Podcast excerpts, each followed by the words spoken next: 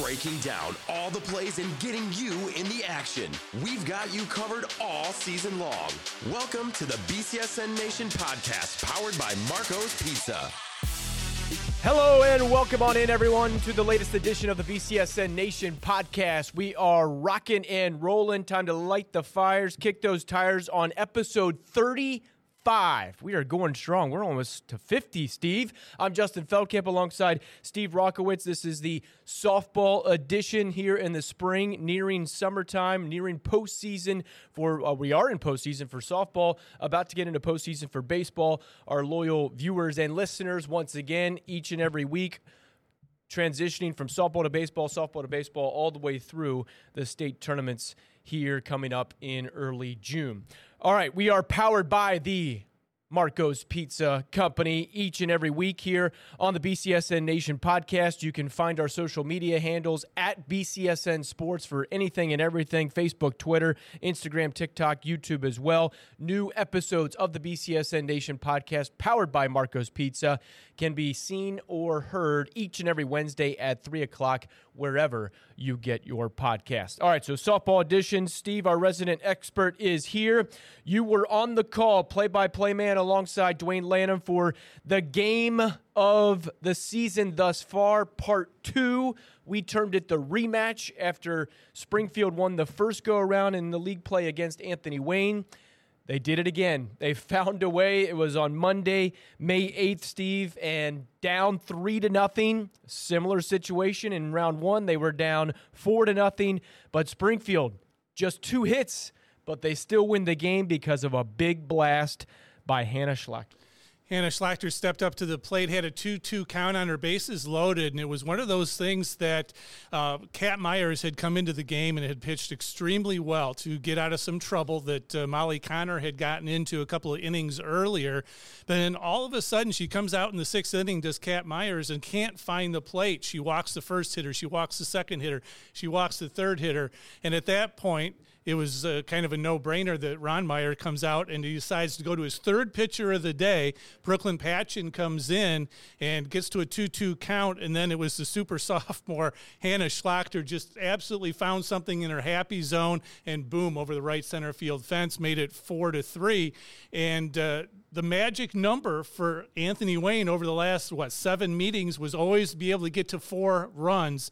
They weren't able to do it in that game, and it ends up being a four-three win for Springfield. And you mentioned Brooklyn Patchen being the third pitcher. I want to get your take on that. If you have any insight as to why Coach Ron Myers for Anthony Wayne went with sophomore Molly Connor as the starting pitcher for that game. Well, when I got the lineup beforehand, I, I thought, well, that's kind of interesting that he would take. go with Molly. And then you start thinking about it. Well, okay, Brooklyn Patchen has been seen, Kat Myers has been seen over the last couple of years. The one difference has been uh, Molly Connor has not been seen by this team on a consistent basis. Now, during the summer, these players have seen her, no doubt about that. And Molly Connor probably ha- may have the biggest upside, and that's pretty hard to say when you talk about Myers and Patchen, as good as they are. Molly Connor may end up having the biggest upside out of any of the uh, uh, three. So, you know, not necessarily a, a shot in the dark, but I thought it was a pretty darn good uh, strategy session by Ron Meyer. Yeah, and it turned out to be a good decision in the sense that she, she blanked him. Uh, but when the transition from one pitcher into Cat, and then you know, if you already mentioned Cat, you had to transition after walking the bases loaded. But it, were you surprised that Molly was taken out at the time in which he was? Wasn't surprised because when I talked to Ron Myers before the game, he said the goal is to get through the lineup one time. And that was pretty much where they were at. She had given up a couple of base runners, and it was the time. And I think it was probably the good time to take her out. They brought in Kat. Kat got a couple of strikeouts, got out of a tough situation that first inning, pitched well in the next inning. And it was just that sixth inning that all of a sudden the plate started moving around on her.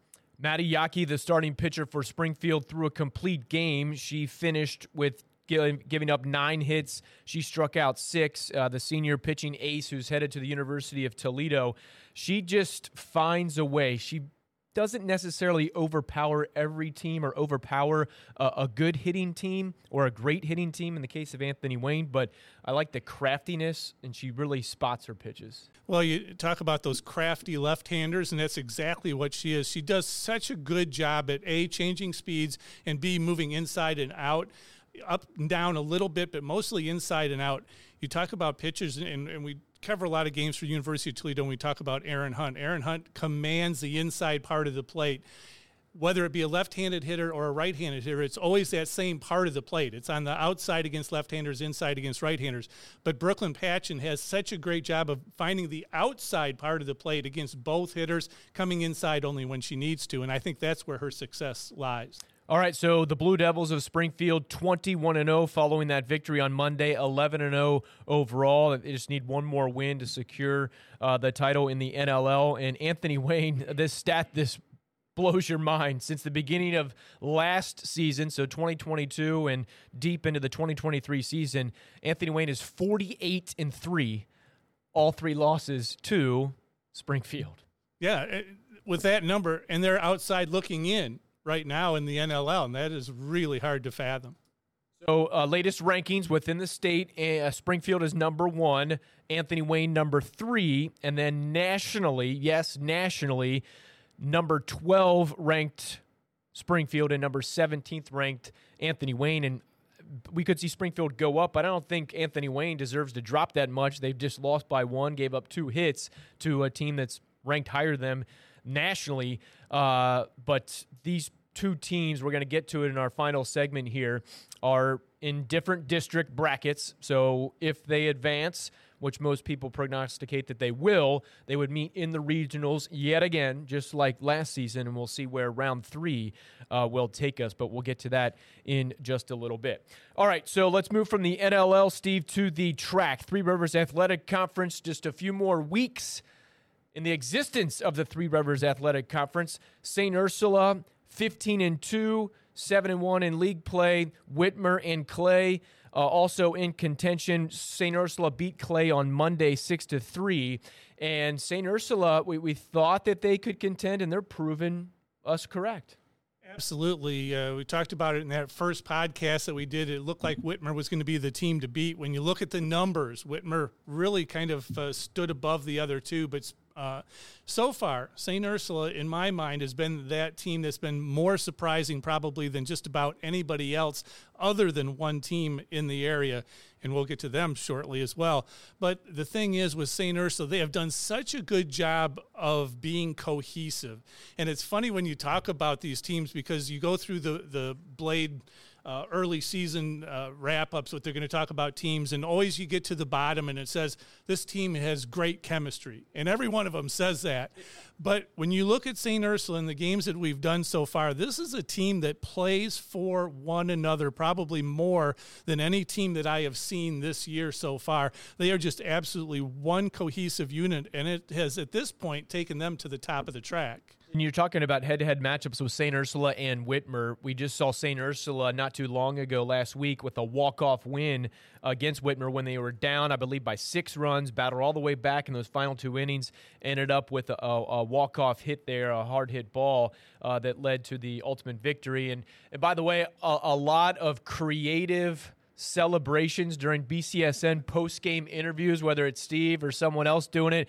I've seen the visors and the hats stacked on top. I've seen gloves stacked on top. I've seen uh, celebratory hats and chains uh, chains put over the neck. So hats off to hats off and hats on to all of the uh, teams out there that are just having fun, and that that's what we really like to see and showcase here on BCSN. But back to to St. Ursula and Whitmer, and we bring that up because I'm staring at the bracket right here in the Division One district uh, tournament bracket, and they're going to play each other uh, once again uh, later today, actually, as we tape this, Whitmer and St. Ursula, and that game would be at Ursula in the sectional finals. Yeah, and then they'll see each other for the final time on the 12th of this month. Um, so you never know how that one's going to play out as well. But yeah, tournament time, Brad Woznicki and I will have that call uh, tonight, and you never know exactly how that's going to happen. But you know, with all due respect to Whitmer, it's the team that has seemed to have kind of lost its way just a little bit, and um, I really like what I've seen from St. Ursula at this point. Total team effort, and, and Sophia Weigast for Whitmer uh, continues to be their their top player. Uh, the stats right in front of me, uh, updated in the last few days. Batting average of six ten. Uh, she has 29 RBIs, eight home runs. Uh, future Akron Zip. Uh, she's just been playing super super well uh, and and she continues to be a, a, team leader for them.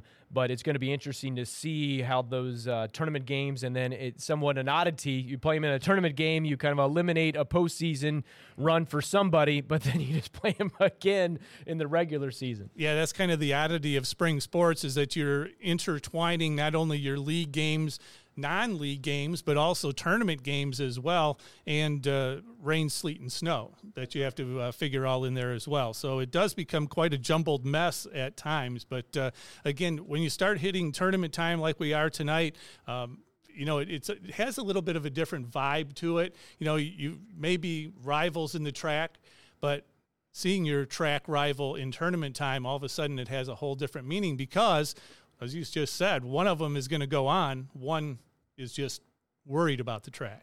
Yes, it, it's always an interesting dynamic because in tournament play, you think, oh, you lose, your, your season's over. But then to mentally regroup and say, okay, I just uh, admire coaches who have the ability to re inspire and reinvigorate the team and the players to, all right, hey, we might have our postseason dream end, but let's get back at it. We still have games that we need to play and games that we want to win.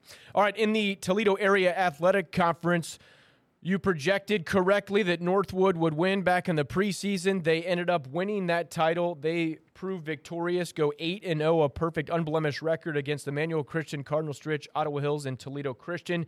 Uh, overall, I think would be safe to say, and many other people in the softball community would say that the TAC was down this year. We did like what we saw out of Emmanuel Christian. We talked about them on a previous podcast, so uh, great job to that program. Uh, but uh, uh, Ottawa Hills and TC both 0 and 6. Um, records within the within the league, but uh, Northwood uh, got the job done and, still wants to continue in the postseason.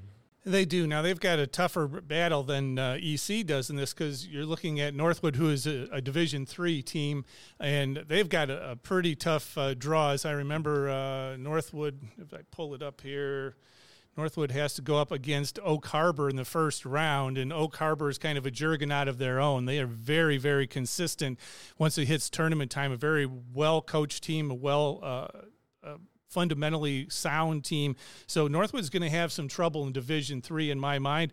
You look at uh, Emmanuel Christian; they're in Division Four. I think they've got an easier road to be able to make a run towards a state title. Uh, when you look at some of the players, you've got four players on that team who are hitting over 450. Uh, led by Maggie Woodward and Sophia Cutts, who uh, both hitting right at 500. Woodward, of course, uh, works inside the circle as well with a 2.23 earned run average. So I really like what uh, Emmanuel Christian has the possibility of doing. Yeah, they have to take on uh, Lakota first in their sectional finals. That game is on Thursday, May 11th. If they advance, in all likelihood, they'd face the one seed Gibsonburg. You talk about Oak Harbor and Gibsonburg, two teams in the Toledo area towards the east, and both tradition rich programs. You talked about Oak Harbor. They made a deep postseason run last year, and Gibsonburg seems to be a, a top three, uh, top four seed at the least each and every season. So both of those teams out of the TAC will have some challenges come tournament.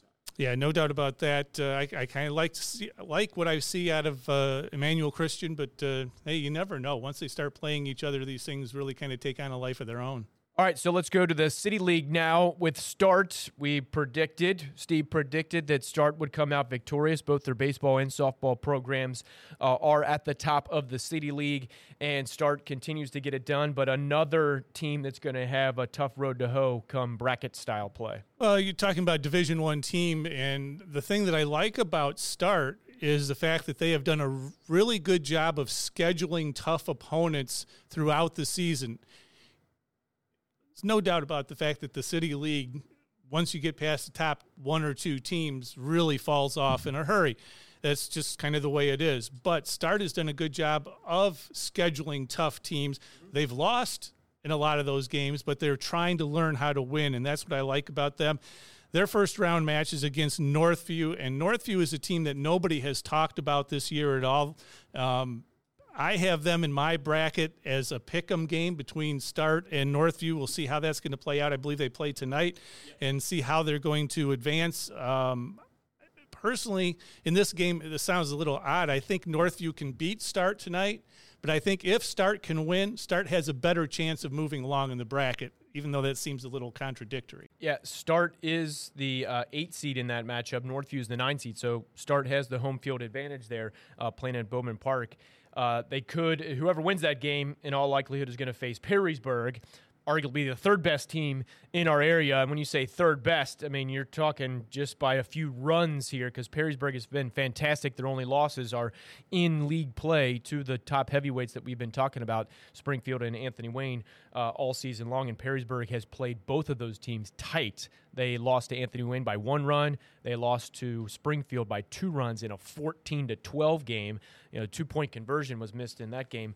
But uh, the fact that uh, Perrysburg has a chance to, to make some noise, and we're going to potentially talk about the, the, Yellow Jackets in our final segment here on the podcast. But uh, start uh, starts the postseason here uh, Wednesday, May 10th.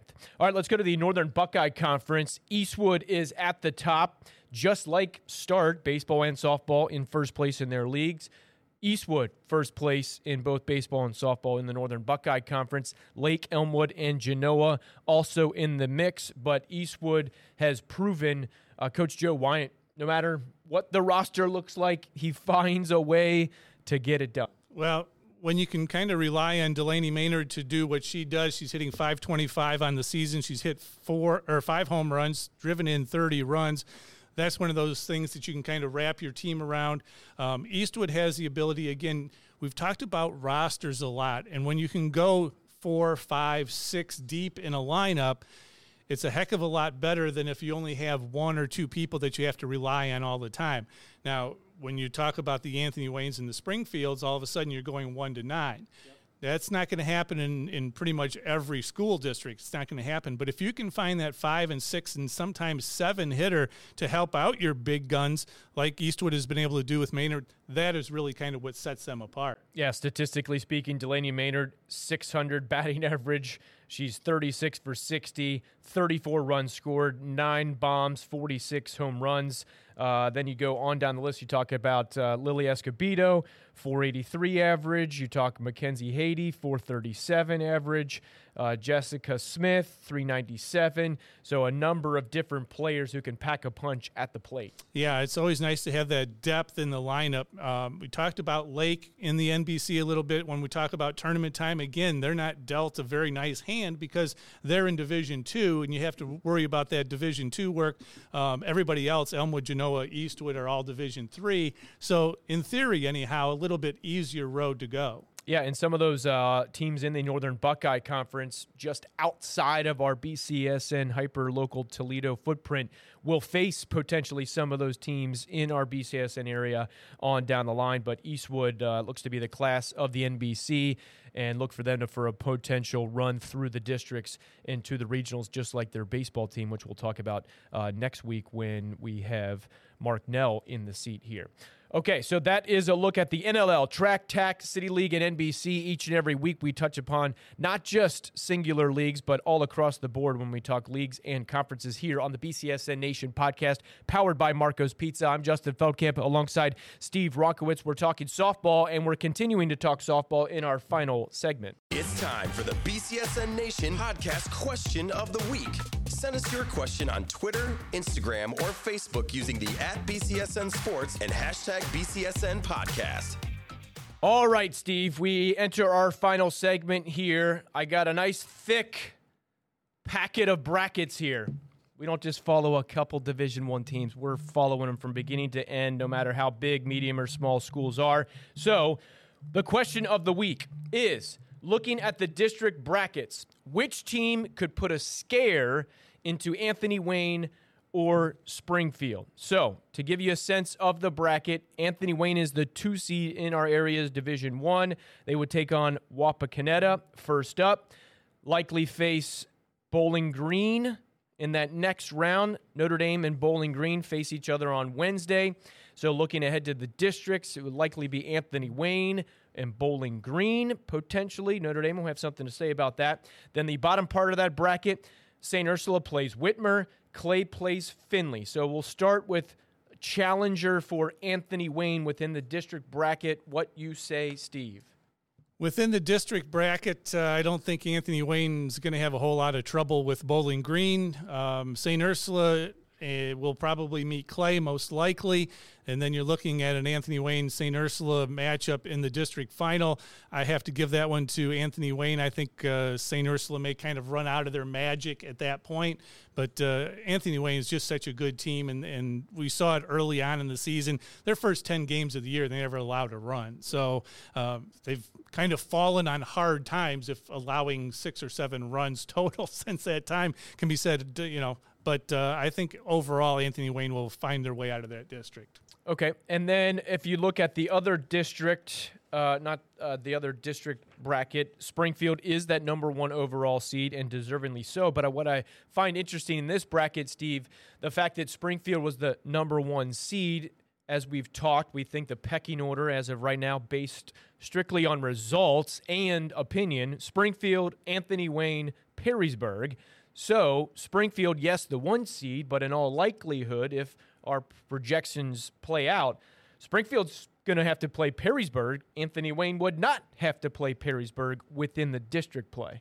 Absolutely. And if there's any team that we have not given enough credit to, I think, or talked a lot about, it has been the Perrysburg Yellow Jackets all season long. They've got two losses on the season. And when you talk about the fact that two losses by a total of three runs total is exactly where this team is. They're 21 and 2 on the season. They're 9 and 2 in the NLL. So they find themselves two games back in the loss column as far as NLL play goes. But who isn't at right. least two games back.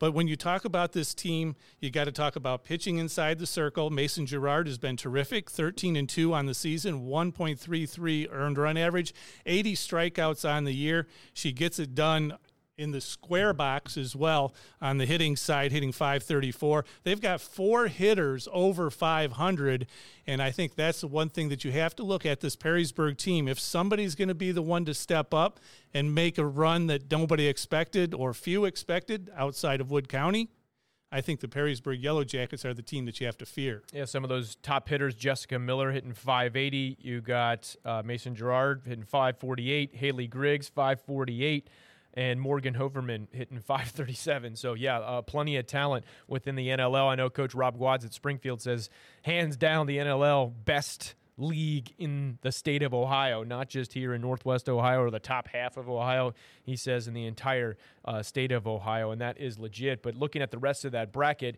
yes, we do think Perrysburg will advance uh, to that district championship game. Springfield uh, takes on Fremont Ross later today, Wednesday, May 10th. Looking ahead to next week, May 16th. These games would be in Clyde. Uh, Anthony Wayne's games would be at BGSU. Springfield's games would be at Clyde next week. They'd face Lima Senior or Tiffin Columbian. Perrysburg would have to uh, get past uh, their sectional final there and then advance to face Northview or Start. We think that Perrysburg would do so, so it could be, should be Springfield against Perrysburg on May 19th in the district championship. And then we'll see if we get potentially round three when it comes to Perrysburg, or excuse me, Springfield Anthony Wayne in the region.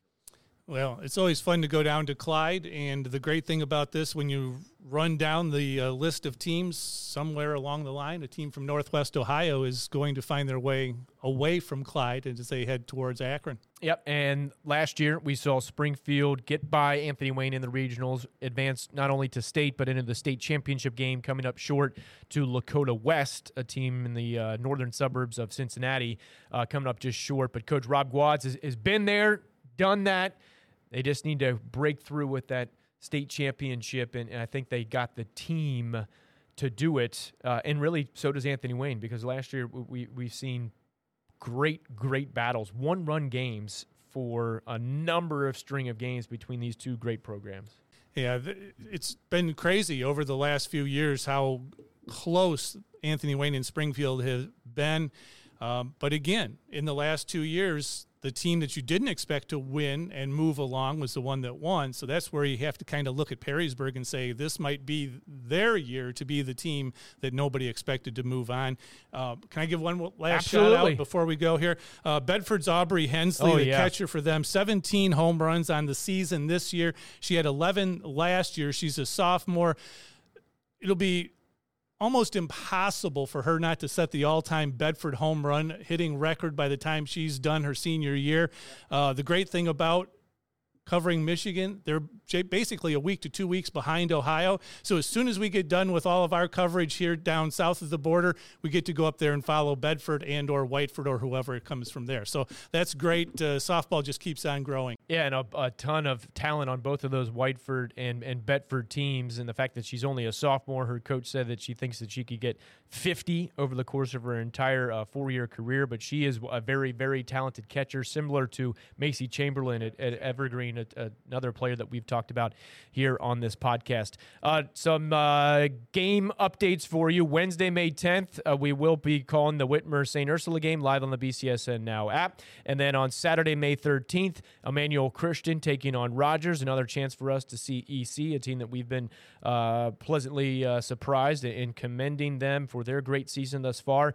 And then looking ahead to the districts that we've talked about throughout the duration of this podcast, uh, we will have those games uh, throughout the duration, all the way through the state tournament. So uh, keep uh, uh, updated on bcsnnation.com. Check out Sports Nightly with the latest brackets and all that kind of stuff and follow along because that's what we're committed to here at BCSN is brackets and the tournament time and following these teams as they make memories and develop friendships across the, the length of their uh, lives, really, and, and all the good things that sports does. And that's what we like to do here at BCSN. So for Steve Wronkowicz, I'm Justin Feldkamp. Thank you for watching and or listening to the latest edition of the BCSN Nation podcast, powered each and every week proudly by Marco's Pizza. We'll see you next week